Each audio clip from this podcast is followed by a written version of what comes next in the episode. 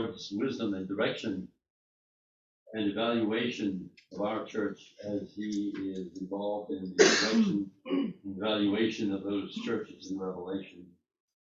This is uh, important self-examination, and we just want to be sensitive to what the Lord has to say to us. We want to be, we want to have, as the text in the scripture says, you know, and have um, ears to hear and eyes to see what the Spirit says to the churches and particularly to us. These are good things to do. It's always a good thing to evaluate yourself and your salvation as well as your purpose, your personal walk. We've been talking about that this morning, how easy it is to become diverted and uh, to reduce salvation to some kind of formula of belief without having any kind of backup or commitment or surrender involved in it. And uh, there's a lot of misun- misinformation. And uh, I think we are aware when we talk about that of the vital importance of being faithful in church attendance and the vital importance of teaching truth in the scriptures. Uh, because uh, that is how we know what, what God's word says. That's how we know the truth. We all are believers. We do believe in the the uh, priesthood of the believer that we, because we know the Lord, we have the Holy Spirit in our lives, that we can come to the scriptures and study them. But the place in which we develop our doctrine and our teaching is corporately together, and we teach the scriptures together, and we learn what the Bible says. We don't go to television or other places like that, the History Channel or whatever. We had, uh, I had one friend tell me one time. But we, we do know that the scripture is clear. So uh, we're looking at the second church, the church of Smyrna, and the text for that is Revelation chapter 2, verses 8 through 11. So let me read that, and then we will begin to look at it uh, briefly this morning. Beginning in verse 8, and to the angel of the church in Smyrna write, the first and the last, who was dead and has come to life, says this. I know your tribulation and your poverty, but you are rich. And the blasphemy of those who say that they are Jews, but are not, but are a synagogue of Satan. Do not fear what you're about to suffer. Behold, the devil is about to cast some of you into prison, so that you will be tested, and you will have tribulation for ten days. Be faithful unto death, and I will give you the crown of life. He who has an ear, let him hear what the Spirit says to the churches. He who overcomes will not be hurt by the second death.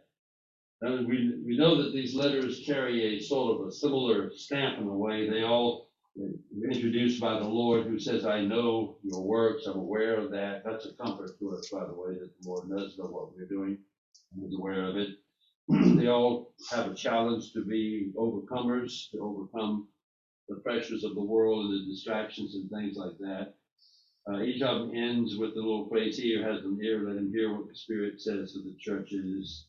Uh, each one of them has uh, is introduced with a unique title of the Lord to describe the Lord in a way that is uniquely applicable to the letters and so on and so forth. And so there is a similarity between them, and uh, we feel like as we are reading the letters, at least I do, that we're traversing sacred ground and listening to some very sacred communication that comes from the Lord as He is walking among the churches and as He holds the ministers or the messengers in His right hand.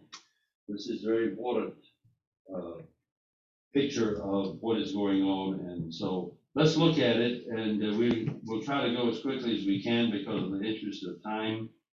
Uh, be, beginning, of course, with the church at Smyrna. By the way, um, in the in verse chapter one, verse nineteen, we turn back.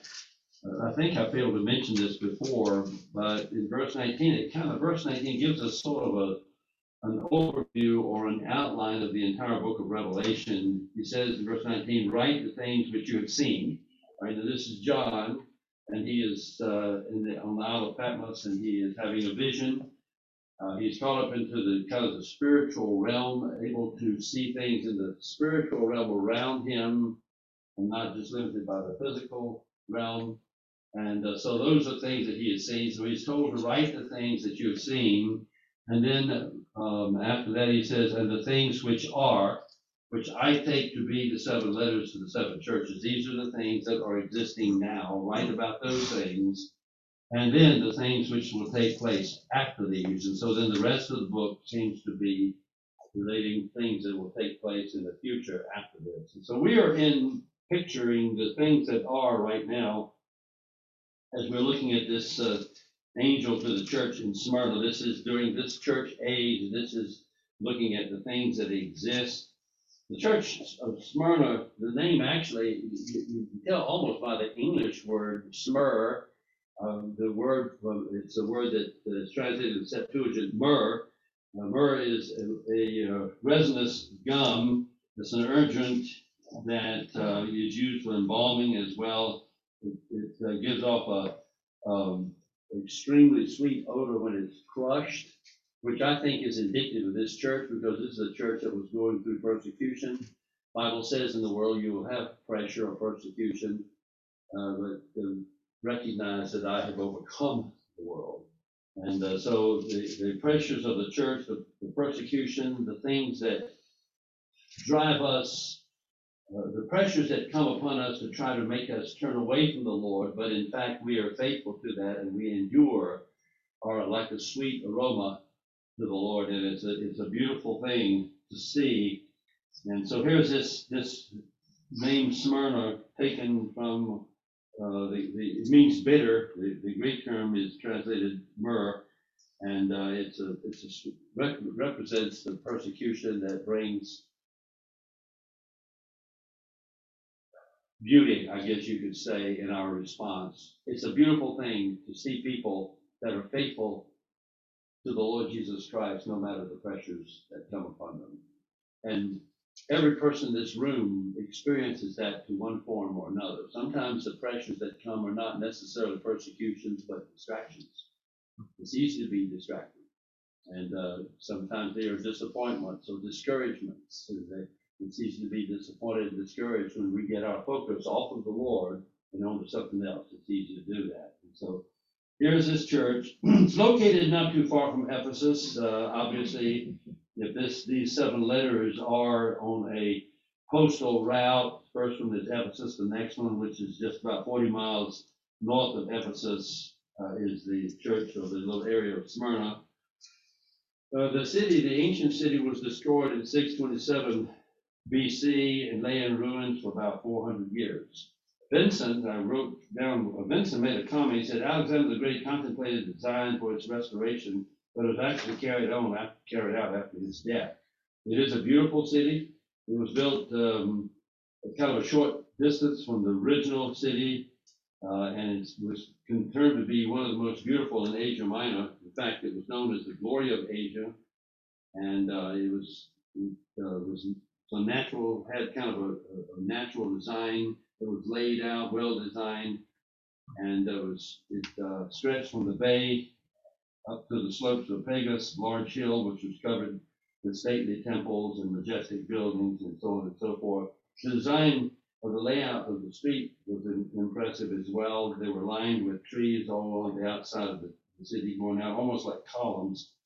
And uh, so it was a, a, a beautiful city and laid out real nice. One of the, the famous streets, and that's called the Street of Gold, which curved around uh, Pegasus, and uh, there were with the uh, temples and things lining the street. They said it looked like a necklace around a person's neck with all the street with all these big temples. And you you've gone to we go sometimes to the housing for Bible study, uh, which has a lot of big homes in. And it's very impressive to drive down and see some of the big homes and stuff.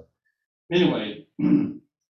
it was quite a, quite a place. Uh, had a deep harbor, uh, had, uh, kind of a harbor that was good for commercial centers. It was, uh, it was wealthy and beautiful city and lay at the, uh, the, also lay at the end of the road was, was the rich valley of the Hermus River. Um, there, there, there were many, there were several markets in the city that found outlets because of the effective harbor that, that was easy, easy for being able to uh, ship merchandise back and forth to the harbors. The harbor in Ephesus was a big harbor too, but it's filled up with silt and it was, it was kind of a lot of shallow areas in it. Uh, the culture and the religion in Smyrna was, uh, there was, a- the, the town that was distinguished with schools, uh, for rhetoric and philosophy. It was the seat of the worship of Cybele, the mother of the gods, Dionysius of Bacchus. Smyrna was also the seat of the Roman emperor worship. And because of that, and because emperor worship was such an important part of the culture that helped build that city, uh, it was punishable for those who refused to worship or say Caesar is Lord or offer incense to Caesar. And uh, the bishop, the big, the, the well-known bishop of Smyrna was Polycarp, and Polycarp, at the age of 86, was burned alive at the stake because he refused to offer worship to Caesar as God and refused to call him Lord. And so it was a it was a place in which there was a lot of pressure to capitulate and to give in to the pressures. Um,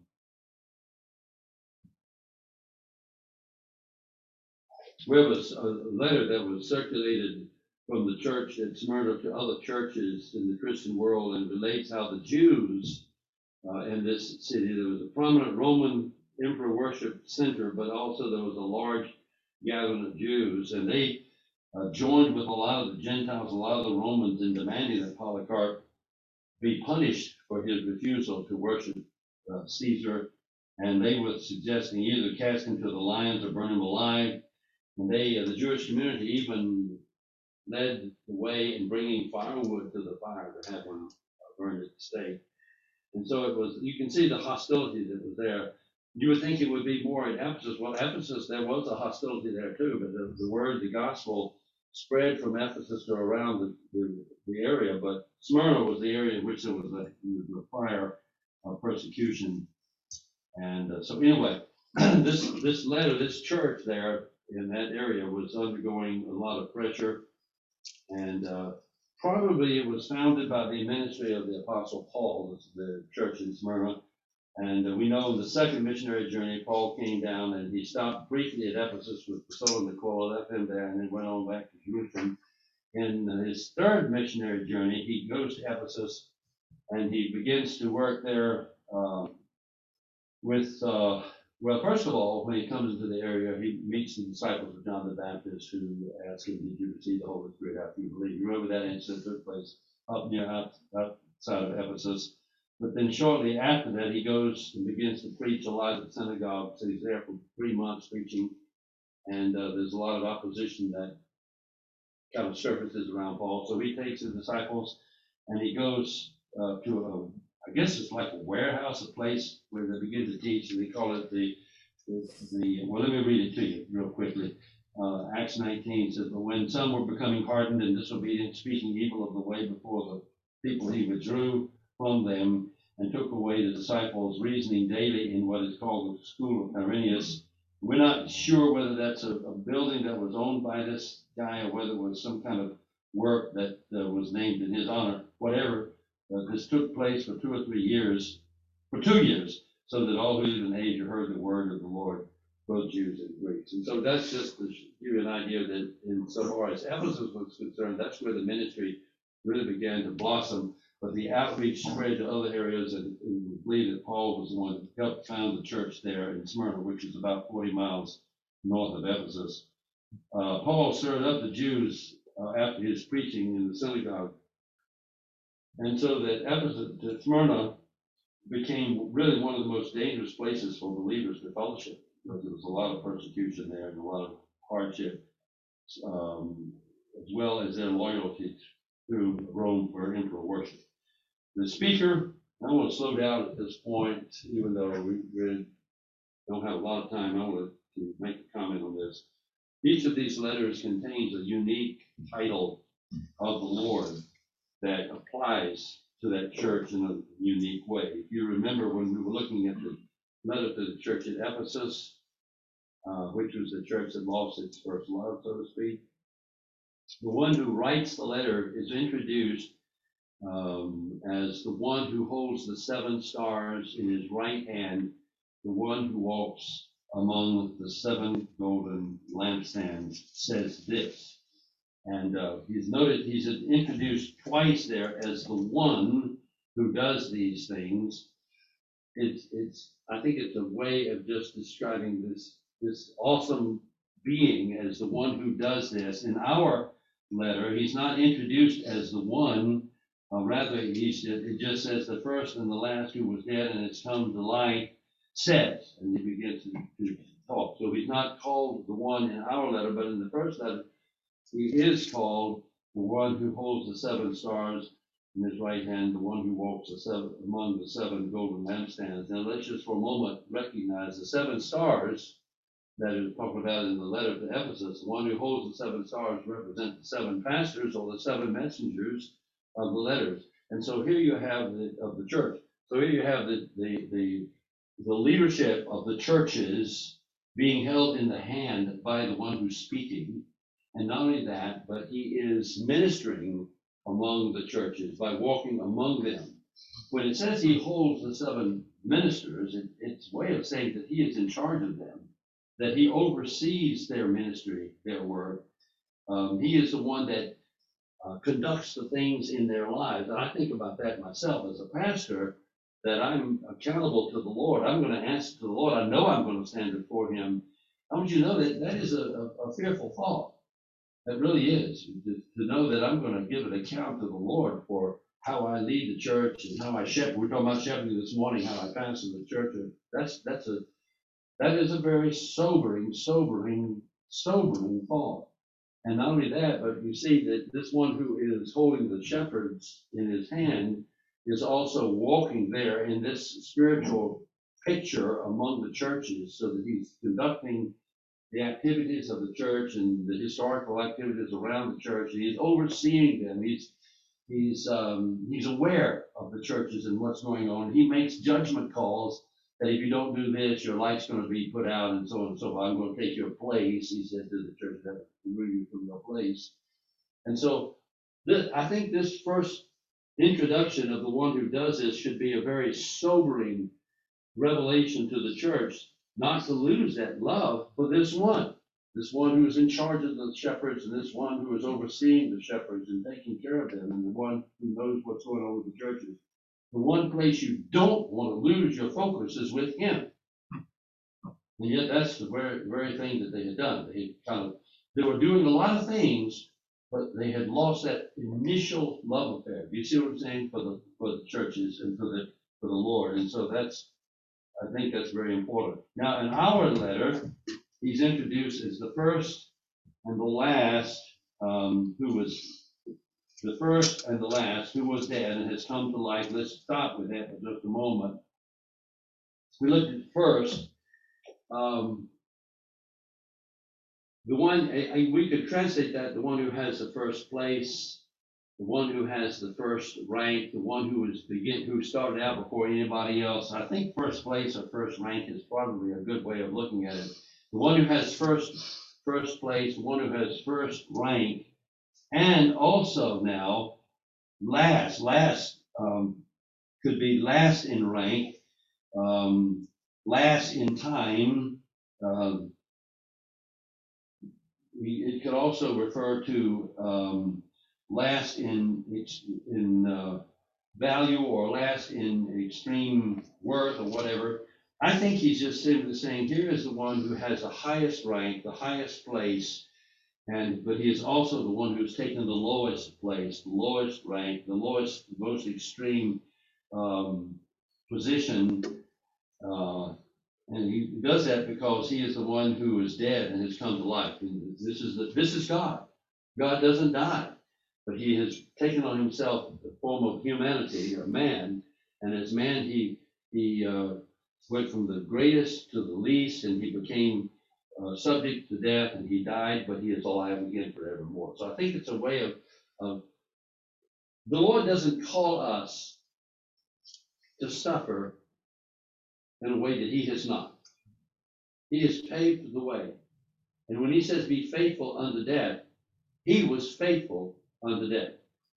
And uh, we we have a, an awesome, awesome shepherd, an awesome savior, an awesome Lord who has given everything for us, for our welfare, for our security, for our growth, for our development, for the effectiveness of us. That's why I, I think it's important that we pray about the Bible study and pray about the outreach and things because our effectiveness is resulting in His working through us and using us as instruments, as His, for His children to bring honor and glory to His name. And that's what we want. We don't, we don't want, we don't want the testimony to be, uh, this pastor over there at this church did really good and he was really very famous and everything. We don't want that. We want the same thing that was said I think it was Spurgeon. Somebody went to England to hear Spurgeon. Spurgeon and I don't know who the other preacher was. The two preachers and they went and came back and they said, well, this first preacher had a magnificent message and he was wonderful, but Spurgeon has a wonderful Savior. And that was the thing that, that impressed them about this. And that's what we want. We want the Lord to be more exalted through our ministry than we are. We don't want to have the first place. And um, sometimes that's hard. Sometimes we like our, I tease about having a picture out on the marquee out there or whatever like that. And you know I'm teasing about that because I, anyway. First one I want these. Okay, well, what? So, uh, thank. Good thing we don't find it. So, um, the one who is first and last, who was dead, has come to life. We want his name to be exalted. That name, by the way, that phrase, I am the first and last, is not isolated to this one text. And if you turn back to Revelation chapter one, verse seventeen, John is talking about that he's, he's, here's this, the words of this, uh, the exalted Christ, and he says, I saw him, I fell at his feet as a dead man, which by the way, is the best place for anybody to be, be on that face before the Lord. He said, I fell at his feet as a dead man, and he placed his right hand on me. Can you imagine that? Just in passing, just awesome. Here is the Lord, John, in the presence of this exalted Christ, whom he saw and fell on his face as a dead man. And now this one reaches out and touches him. And then it's hard to, to, to control, control, contain yourself in a way. He says, Do not be afraid. What did he say? I am the first and the last the living one, I was dead, and behold, I am alive forevermore. Revelation chapter 1, verse 8, I am the Alpha and the Omega, says the Lord, who is, who was, and who is to come. I am the one who is now. I am the sovereign over everything. I am the one. By the way, strictly speaking, there is only one. And everything else is created. Everything else is created. All the angels, all the, the, when you look at heaven and you see living creatures and you see thrones and you see elders and you see uh, angels with uh, trumpets and angels with different things, wings and different eyes configuration and things like that. And it looks kind of strange and weird, but we're, we're told that there are myriads, literally, you say, you could say millions and millions of angels. Does that have a, you have a hard time with that? How many people are there on the planet? They say what, four, five billion? Seven. Seven billion? Okay. Every one of them has a different finger, uh, fingerprint. Every one of them has a different DNA. Elaine used to marvel at the fact that every person has two eyes, a nose, a mouth, and two ears, and yet everybody looks different. But that can fit just those five things, and everybody, even even identical twins, there are some differences. So um, God doesn't have a problem with with big numbers in creating, and we got all these angels and these creatures uh, being created, and uh, these these are, and He is, but they are not the one. They are all created. He and He alone, who has the power of being Himself, is the one. He is the one. That's why He says when you talk about my name, I am. That's all you need to know. Everything else is created. I am. I'm the only one that is that is established in myself uh, being the one. And so He says here, the Alpha and the Omega, who is and who was, who is, I always have been, I will always be in the future. I am the Almighty. So here is the one. And that, that phrase is also used in the Old Testament, Isaiah 41.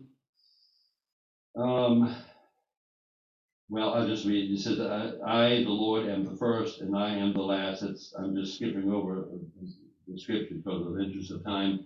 That's Isaiah 41, 4. Isaiah 44, uh, six, the Lord says, uh, the King of Israel, his Redeemer, the Lord of hosts, I am the first and I am the last. Isaiah forty-eight, um, twelve, listen to me, O Jacob, even Israel whom I have called, I am he, I am the first and I am the last.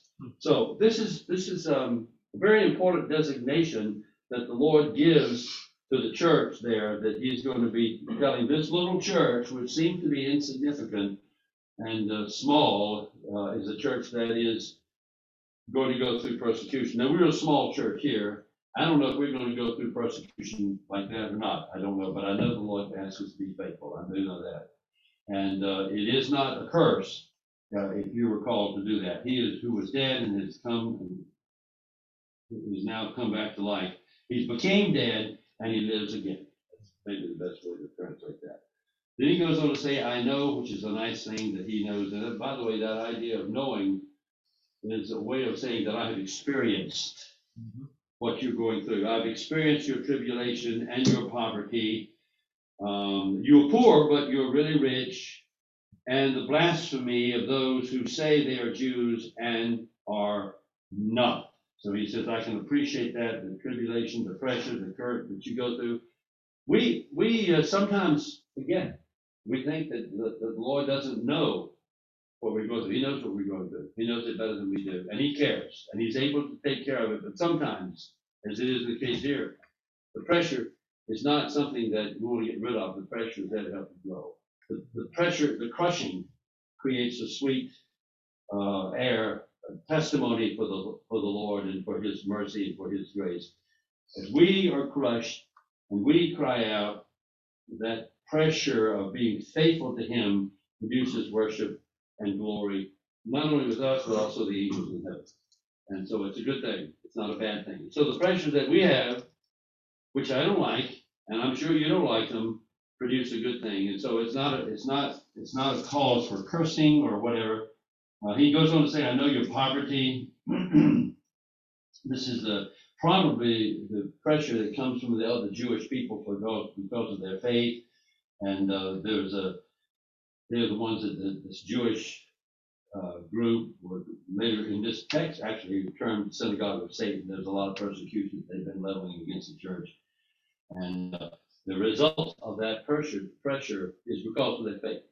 If they were not Christians, if they were not being faithful to the Lord, if they would go along with the rest of the world, they wouldn't be persecuted. They'd be prospering like everybody else. But they, they took a stand for the truth, refusing to bend to the pressures to deny the Lord and to stop and their worship of the Savior. And because of it, they were persecuted and even uh, some of them martyred.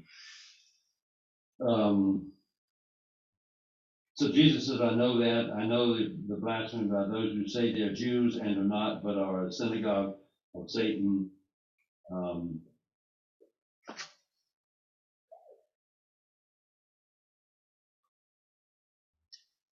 synagogue of Satan.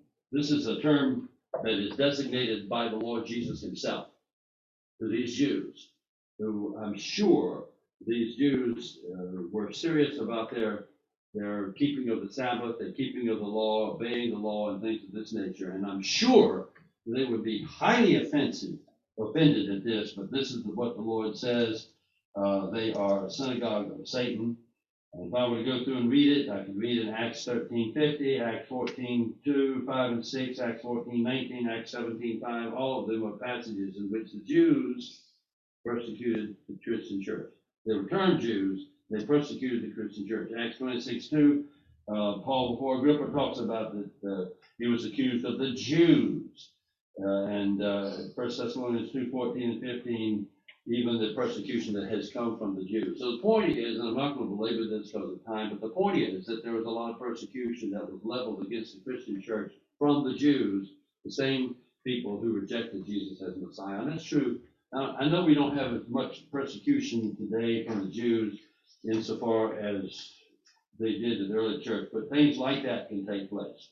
And uh, it's, it's, uh, and we will, we may suffer persecution coming up, so, uh, maybe, this.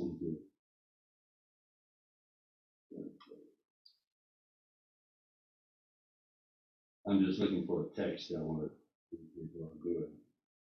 All right, I want to talk to you just for a moment about the, the, the phrase there, suffer. He talks about, um, do not fear what you're about to suffer.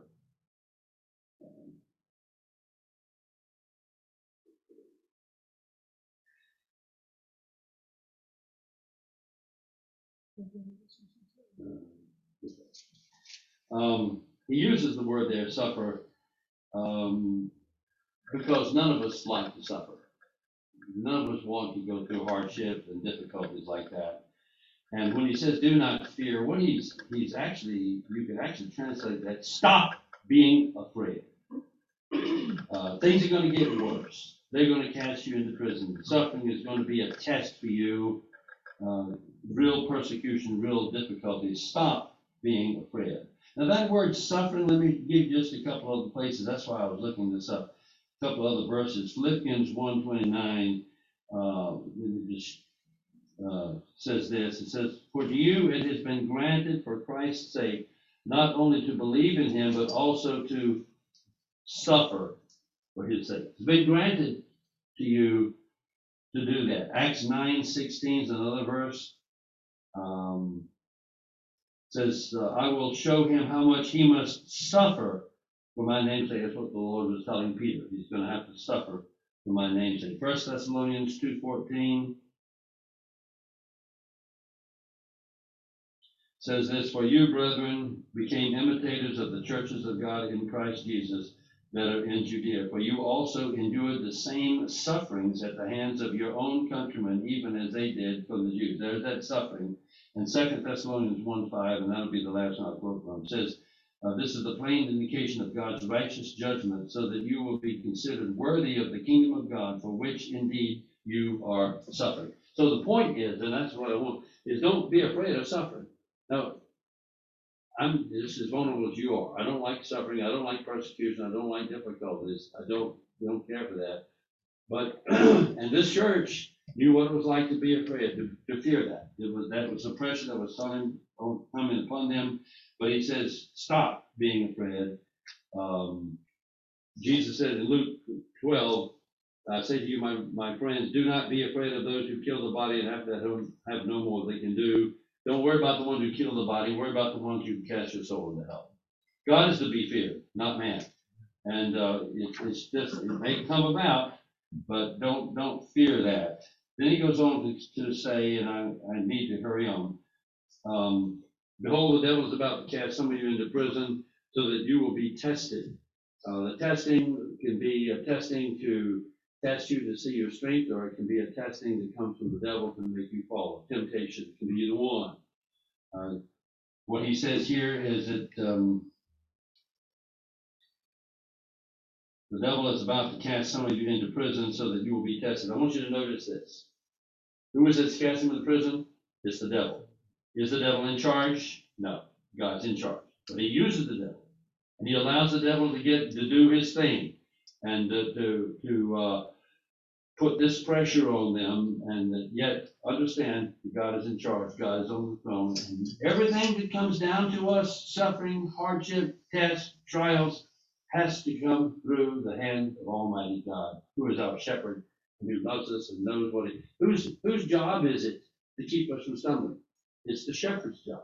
Whose job is it to make sure that we have what we need? It's the shepherd's job. Whose job is it to make sure this is my prayer to the Lord? I've prayed this many times. Lord, don't, if I'm starting off in the wrong direction, if I'm doing this, you're my shepherd. I'm asking you to protect me, to keep me aimed in the right direction and help me not to be deceived because we can be deceived. It's easy to be deceived. And so we can do that. So he's the shepherd. He's the one that has that responsibility.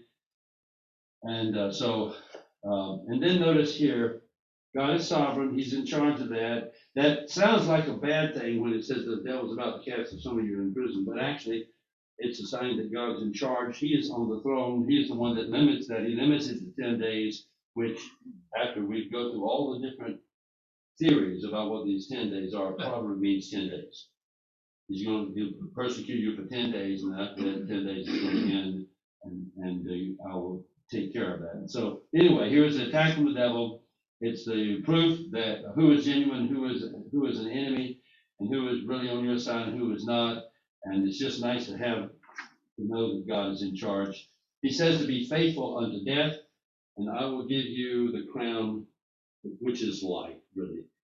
Um, again, um,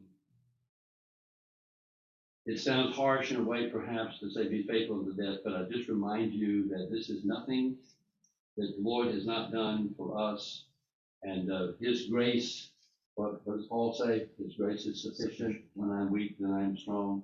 Paul went through it. It is not, it is the, it is more the exception than the rule that believers die without going through martyrdom of some kind or another.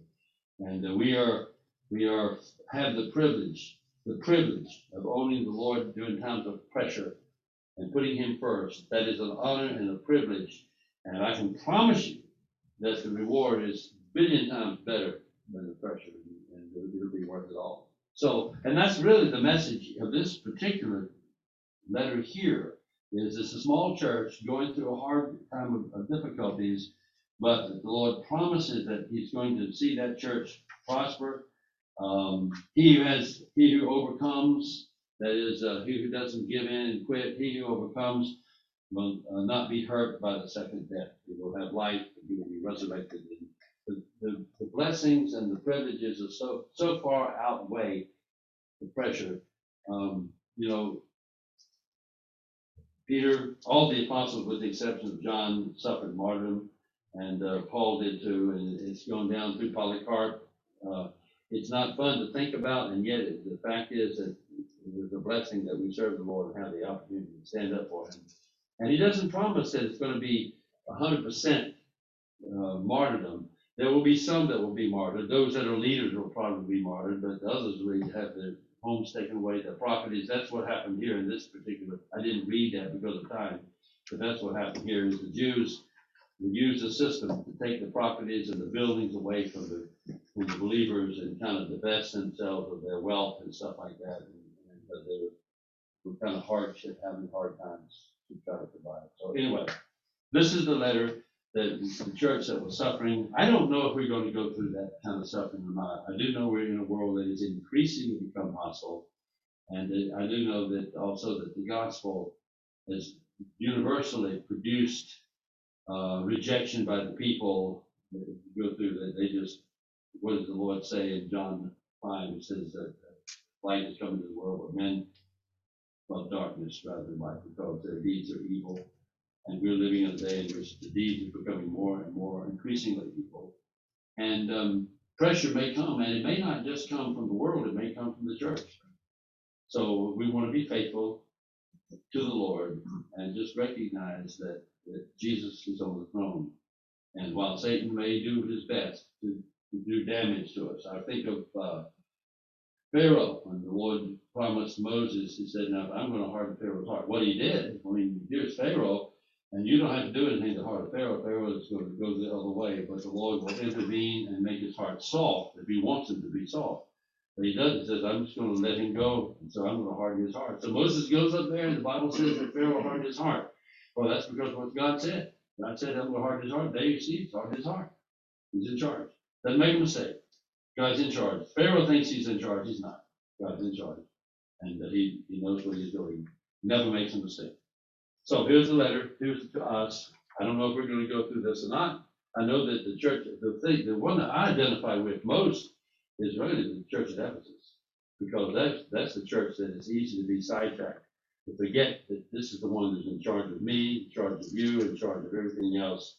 And uh, he tells us, um, not to lose that first love, not to lose that focus. Don't forget who's the boss. Don't forget who's in charge. Don't forget who's given himself for us. It's easy to do that. It really is easy to be distracted.